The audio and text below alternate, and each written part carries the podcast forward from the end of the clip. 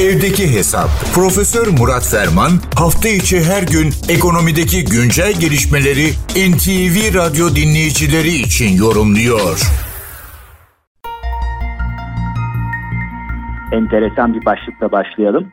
Bildiğimiz anlamda son çöplük Almanya'da 25 yıl evvel kapatıldı. Evet, Almanya'da bildiğimiz anlamda çöplük yok. Çünkü Almanya'da ayrıştırılan her şey geri dönüşüme gidiyor ve %100 kapasiteye yakın bir şekilde geri dönüşüm sağlanıyor. Evet, bu geri dönüşümcüler ve geri kazanımcılar derneği başkanının yaptığı, geçen günlerde yaptığı açıklamadan enteresan başlıklardan sadece bir tanesi. Almanya'da bu endüstrinin, üretimin ve dolayısıyla tüketim merkezinde durum böyle. Peki Türkiye'de durum nasıl? Türkiye'de ayrıştırma oranı henüz yüzde otuzlardaymış. Bu açıdan baktığımızda çöplerin evde ayrıştırılması büyük önem taşıyor. Yani daha henüz ayrışma noktasına gitmeden ya da klasik anlamda çöplüklere gerek kalmadan evde bu işin halledilmesi, ayrıştırma evde başlamalı. Çünkü eğer böyle yaparsak yani atıklar dönüşüme veya ham madde yoluna doğru tekrar geriye kazandırılırsa çok önemli bir takım kazançlar sağlanabiliyor. Mesela atıkların ham madde olarak değerlendirilmesi ve hurda kağıdın tekrar kağıt imalatında kullanılması hava kirliliğini %74 ila 94 arasında, su kirliliğini %35, su kullanımını ise %45 oranında azaltıyor. Ayrıştırmanın temel dört kategorisi olarak metal, kağıt, plastik ve cam sıralanıyor. Bu çerçevede Türkiye'de sadece %30 oranında gerçekleşen geri dönüşüm oranı bize enteresan bazı rakamlarla karşı karşıya bırakıyor.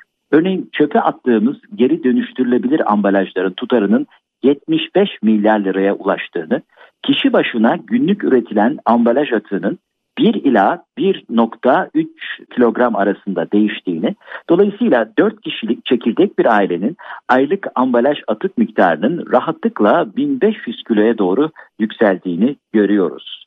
Bu çerçevede özellikle yerel yönetimlere büyük görev düşüyor. En azından evinde ayrıştırma yapan insanlardan teşvik amaçlı çevre temizlik vergisinin alınmaması veya istisnaya tabi tutulması belki bu yapılacak unsurlardan bir tanesi. Ambalaj atığından zaten çevre temizlik vergisinden alınacak paranın neredeyse 10 katı kadar gelir sağlanmış olacak. Bu bakımdan belediyelerin hesap kitap işlerine tekrar bakmalarında fayda var. Modern dünya üretim ve tüketim üzerine kurulur. Ancak bu çarkın sürebilmesi, sürdürülebilmesi için mutlaka geri dönüşüm ve değerlendirme anahtar rol oynuyor. Onun için bütün medeni memleketlerde Almanya'sından Hollanda'sına, Japonya'sından İsviçre'sine, Güney Kore'sinden Amerika Birleşik Devletleri'ne kadar çok ayrıntılı düzenleme, teşvik ve gerektiğinde de yaptırımlar var. Bu çerçevede örneğin değişik modeller tekrar çalışılarak Türkiye için anahtar çözüm konusunda gerçekten daha ciddi ve kalıcı adımlar atılmalı. Çünkü yüzde otuz oranı bize yakışmıyor.